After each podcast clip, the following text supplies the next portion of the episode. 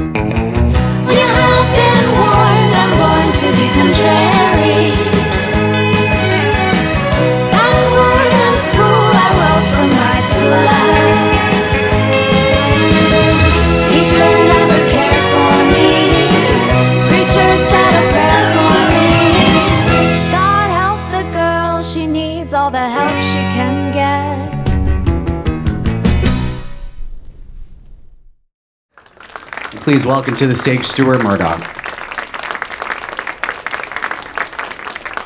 Hello. How are you? Hi guys. So, are you wholly comfortable with, with your new your new title, or Sir. sir, as uh, as filmmaker? Does it feel kind of weird to hear that out loud? Um, no, I, to- I told her it's nice to use it. I told, uh, I think I said immigration on the way in. I was a, as, a, as a movie maker or something like that. I just to, you know, just to roll it around your tongue and, and have a have a laugh with it. Know. So, how long have you wanted to make a film? Has it always been a dream of yours, or did this just kind of happen? it was never a dream so much as uh, um, when I got my band together. It was uh, I, I never really thought I would be a songwriter. It just happened um, because something came up and, and I had to write songs. And the same happened with the film. Really, um, you've got to have that big idea comes along. I think that gives you permission uh, to to go off in a new direction. I heard this big idea was born uh, quite a few years ago out on a jog. I read in Entertainment Weekly um, that you took, and a song came to you, and then that song was, you know, included on the concept album that inspired the film. Can you can you kind of tell me about the long process um, that you took, you know, to, to Yeah. make this film? It, it, it definitely started. It sounds like a good story, like I was out on a Yeah. on a run, but it was. It was a it was a dark night in England. It was raining. It was the middle of winter. Uh, it was Sh- Sheffield, which is an old industrial city, and I was running along one of those canals, like the one in the movie, and uh, and just suddenly I heard that song that you just heard, uh, just like that, just like a you know the whole thing with the strings and everything, and I, I wrote down some of the words on a on a little piece of paper I carried, and and from that everything eventually rolled out. That was that was the seed. Um, I thought it was going to be a girl group thing for a while, and then uh, then the character of Eve became more apparent, and I started writing more songs for her. And then eventually, when I got some time off from the band, I, I, I sat down and started writing a script. Were you inspired by anything you were watching at the time? I see a lot of French New Wave um, watching the film. A lot of reviews have picked up on that, or is it just kind of solely based on, I don't know, on, on, on the song that you uh, first envisioned? Oh d- no, definitely. I, I, I mean, I know what I'm doing musically by this time. I hope, but um, f- film-wise, I would. I'm begging and borrowing and stealing from, from from and, and especially leaning on things that I love. Um, you know, I watched a lot of movies around that time just because I was in that kind of mood. They definitely got in the bloodstream, and I, I just, you know, I thought, do I want to make a conceptual indie movie, or do I want to make something like Pretty in Pink, or I want to make something like Grease? And I thought, I want to make something like Grease. you know, I, I don't want to, if I'm going to spend some time doing this, I, I want to have fun doing it.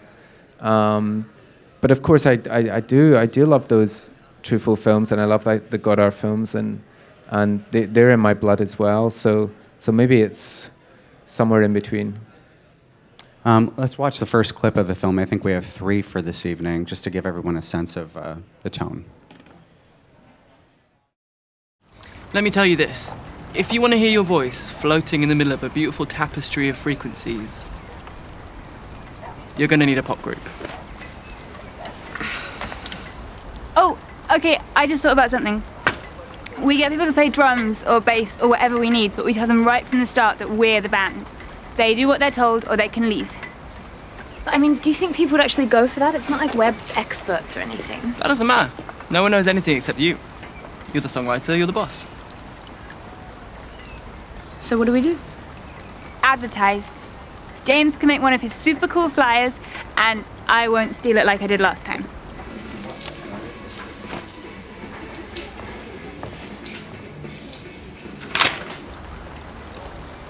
Can you do it, big man? Come on, let's get out of this pissing rain.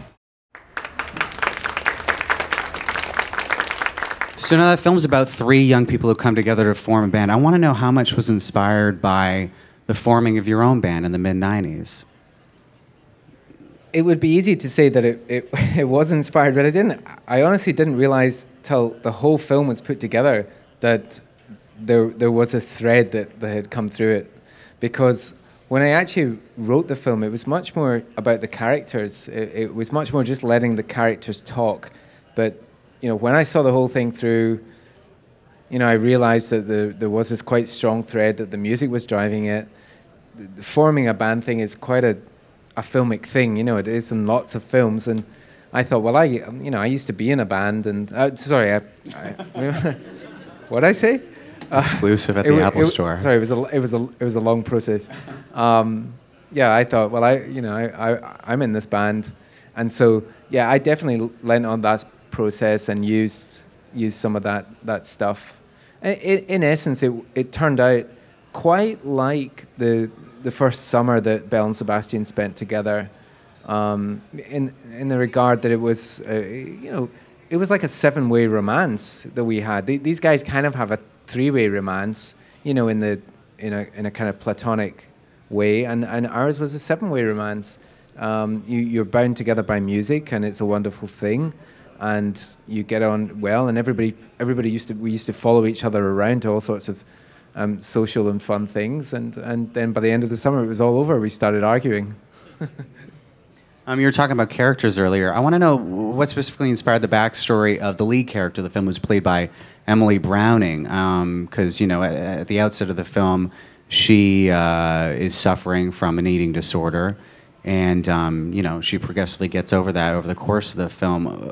Why, why that? And, and well, I remember we, we had got to a stage in the in the film where I'd I'd written pages and pages of, of the guys talking, and it was it was quite light, and it was quite a '60s style musical where everybody kind of runs about having a good time, and Barry Mendel, who was on board as producer by this time, he was kind of like my creative partner. And he was looking at the, the edit, he was looking at the, the script, and he eventually came to the conclusion it, it wasn't good enough. There wasn't enough substance, there wasn't enough something driving through. And th- this set me back quite a bit, you know, because I was busy with the band, I had to put the script down and leave it. But when I came back to it, I, know, I wrote a new treatment that explored maybe some of the darker side of what you know what happened to me when I was younger, what happened to some of the people I knew around about. I'm talking like way back in the, the 80s and 90s here. It's a while ago, but I infused Emily with that with that kind of spirit. I was determined that it wasn't going to be a film about anorexia. It wasn't going to be a film about depression. I wanted her to start in a low place and be um, be lifted by music throughout. So I, I guess that was some of the, the thinking behind it. As a first-time director, were you wary of you know exploring that dark territory? Did you feel comfortable that you could pull off the, the correct tone and then also make a musical on top of it all. I, w- I was I was pretty comfortable. I mean, if you get a chance to make a film, a feature film, how many times does that happen in your life? It could it was certainly the first time, could be the last time. You know, why would you leave why wouldn't you leave everything out on the field, as they say, a sporting kind of reference? Um, I thought, you know, I could play it safe. We could leave the anorexia thing out. We could leave the depression thing out. We could leave the re- spiritual, religious aspects out. We could leave the the healer should get out for a start, you know. But we left all that we left all that stuff in. You know, it was esoteric and and um, you know, I had uh, I had a friend who was who suffers from the same thing that Emily had, and I check in with her from time to time. And she, you know, she was really enthusiastic about the project, and, and she saw it recently. She's in Australia, and she just loved it. So Emily has an amazing voice. I, I didn't know she sang. Does, does she side as a singer or? She she's she's done some. Everybody who tested for the movie had Yeah. to sing, so we, we knew what they were like. And um, I heard her sing in a, another movie clip before, and um, but I think the th- the thing about her voice and it, it's combined with when you see her on the screen, it's it's very it's a very welcoming voice. It's it's it's very kind of you feel like following falling into it. It's not an abrasive voice, so it was it was great for the film. Yeah. What was your choice? Uh, well, you know, the fashion seems to be these days after Les Mis to have, you know, your actors sing live on set. But watching the film, I, I think I could tell that it, it was re- pre-recorded, Ah, correct? well, you would think that, but Was I wrong? no, there was some It of the sounded too good. There was there was some of the stuff that was done live. We were we were using a combination way before the whole Les Mis thing. By the way, you know the the plan was, of course, we we we recorded the record beforehand. You know that because the record came out, and we used we were still using some of those recording as a basis.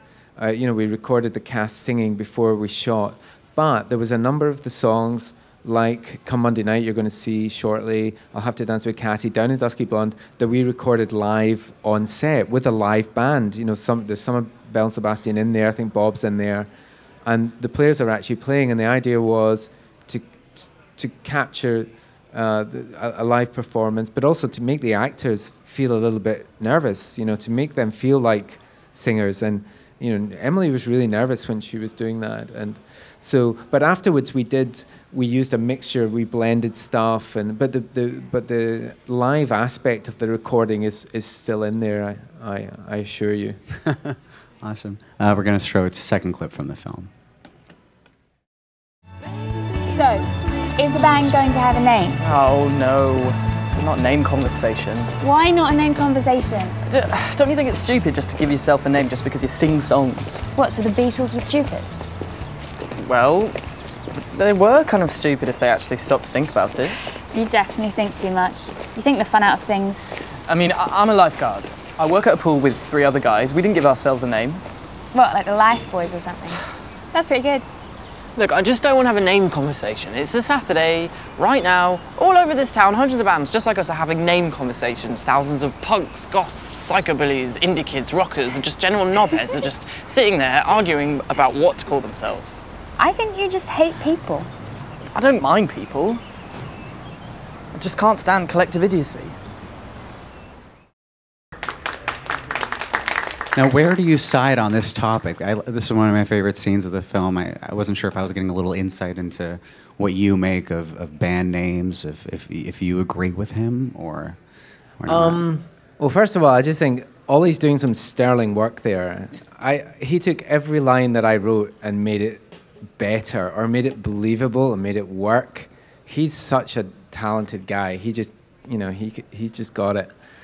Um, as far as that stuff goes, I guess uh, s- some of that sort of attitude that James has is a legacy, or it's left over from my days in the '80s when I was. Uh, I, I, I used to be a roadie, and um, you know, before I could write a song or anything like that, and I would night after night I would sit on the stage of the, the venue that I worked in because we, we did security as well. We used to have to keep people off the stage.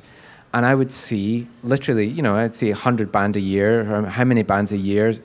And that's kind of how I learned my, my trade. You know, it all went in, and I could, I just, there was so many, you know, all the guy, all the categories that he mentioned, the punks and the rockabillys, and they were all well represented over these years, and I saw them all. And and and there was good ones and and bad ones, and you could tell the good ones straight away and you were thinking to yourself you guys you are just never going to make it. You have all this industry money behind you. You've got a huge truck outside.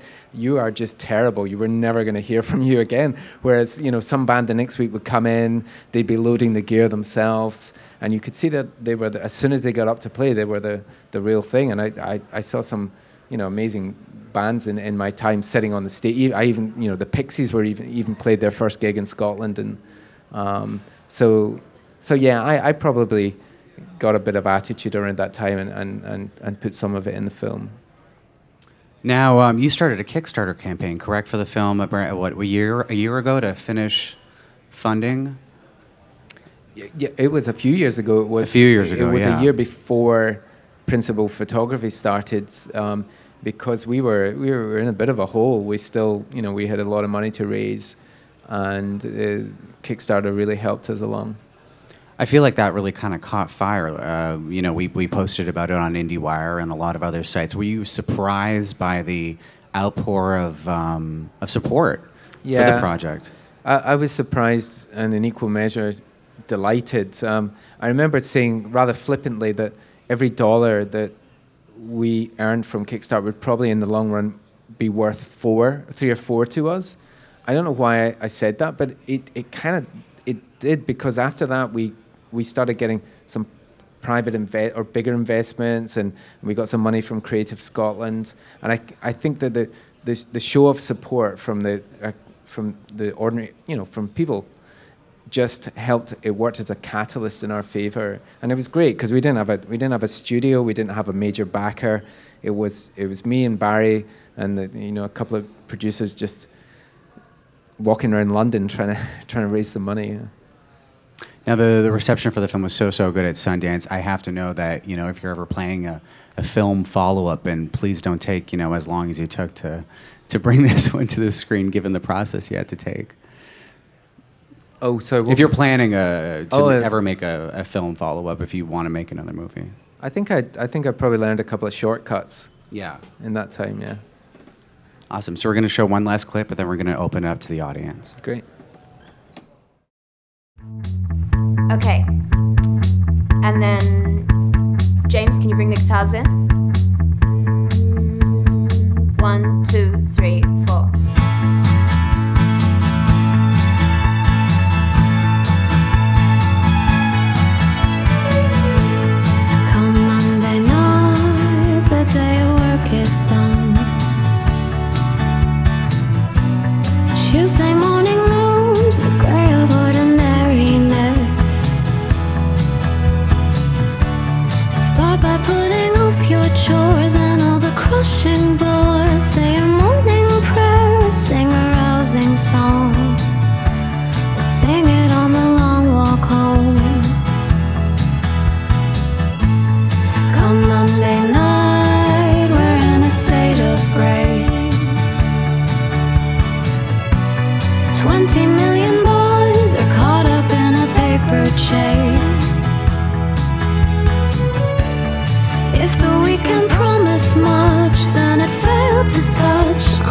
Single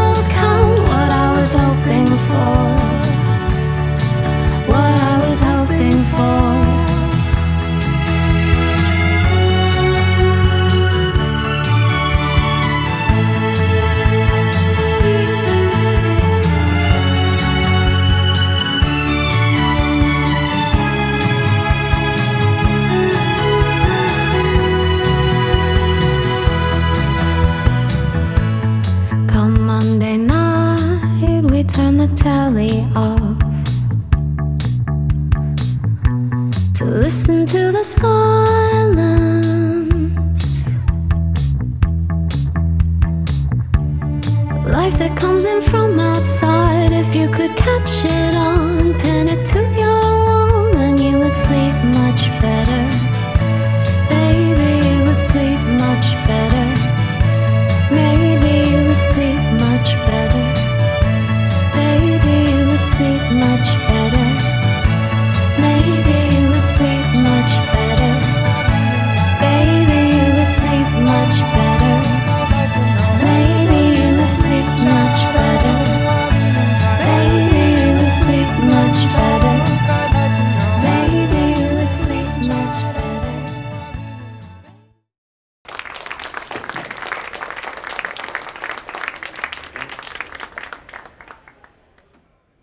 So uh, if you have a question, please just raise your hand, and uh, man's going to be coming around t- with a mic.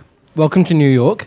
Thank you. Um, I'm English, though, as you can tell. Um, I noticed the Aladdin Sane flash on the girl's face in the first clip.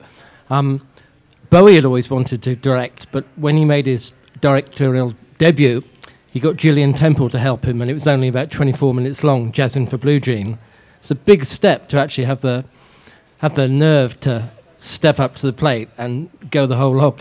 Was it always your intention to direct a film of this length? And having done that and succeeded, I'm sure you won't tell us what it is, but do you have an idea about what your next movie would be about? Thanks a lot. All right.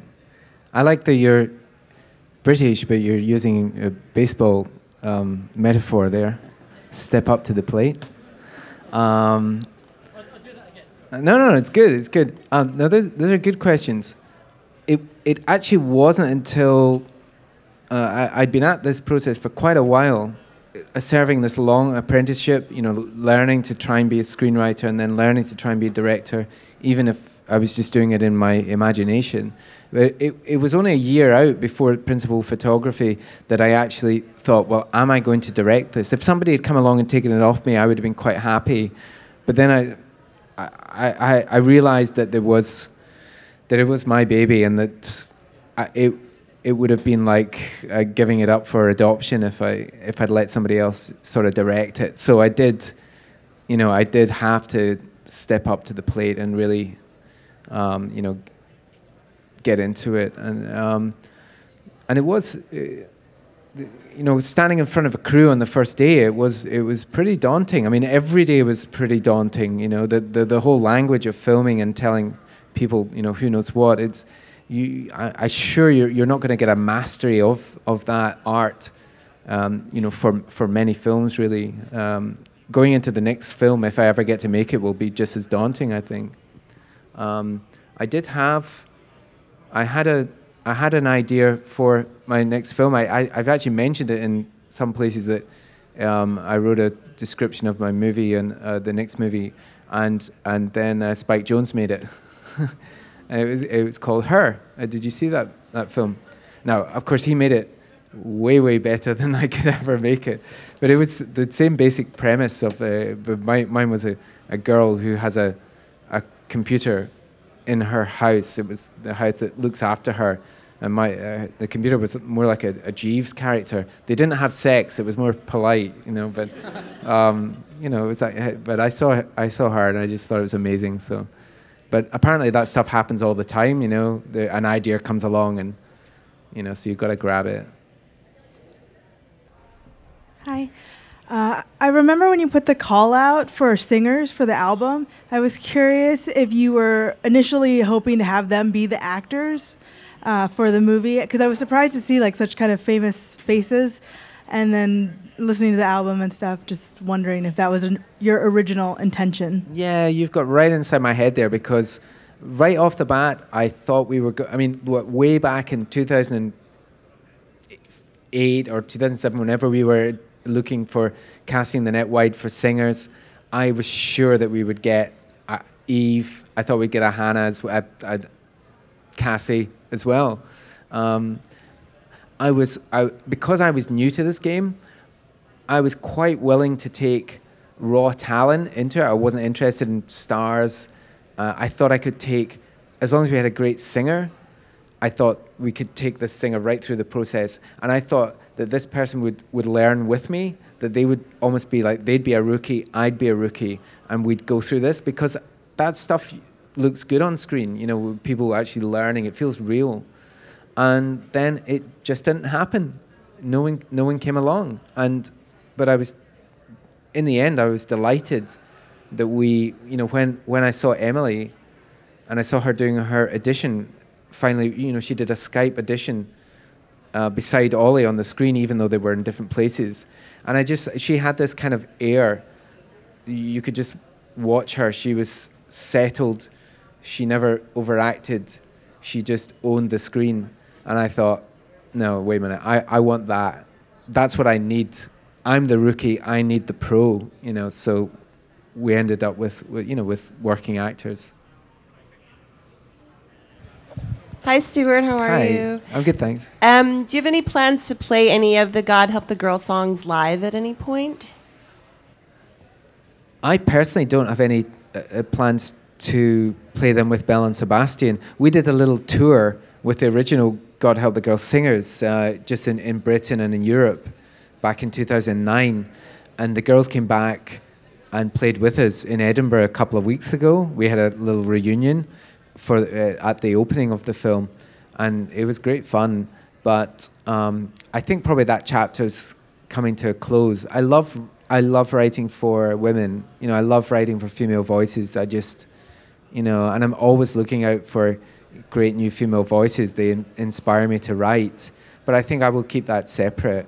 I think it would be, I- I would disappoint myself if I sang any of the songs, really.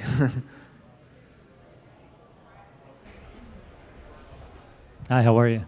Yeah, good. I um, I've noticed on some of uh, the Belle and Sebastian records, uh, there'll be like photos that you have taken for the sleeves or for the inlay. So was any of that uh, stuff helped you to, you know, shoot the film, or were you just given the camera and? Because a lot of the the stuff that I've seen in the clips looks very picturesque.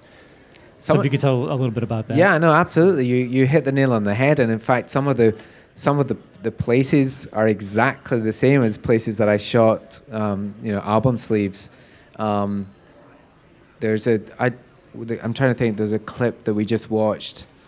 There's a specific place in Glasgow. It's, a, it's like this church building, and it's got big, like uh, Greek pillars coming down, and for some reason the light's just great. And I sh- kind of shot the cover of Dog on Wheels around there, and then and then actually shot a camera obscura record sleeve there as well. so, and it's in the film, you know. Um, but yeah, that that was really the most experience I had with with uh, with vision, with uh, with capturing pictures, was doing the record sleeves. Uh, I I actually pitched. I pitched that to uh, Film Four in London uh, when we were trying to raise money for the film. They asked me, "So, you know, what's the style going to be like? What what experience do you have?" And I said, "Well, I shoot the record sleeves." And I was, I think I was maybe holding up a record sleeve at the time, you know. And uh, that it didn't it didn't work. It didn't go down very well. but, uh, well, thank, thanks you Thanks guys everyone for coming out. for coming along. It's And uh, when does the film come out um, in theaters? Is it this Friday, correct? Um, yes, this weekend, as far as I know. They always keep me in the dark about Always that stuff. we'll be sure to check it out. And All thank right. you, Stuart. All right, thanks.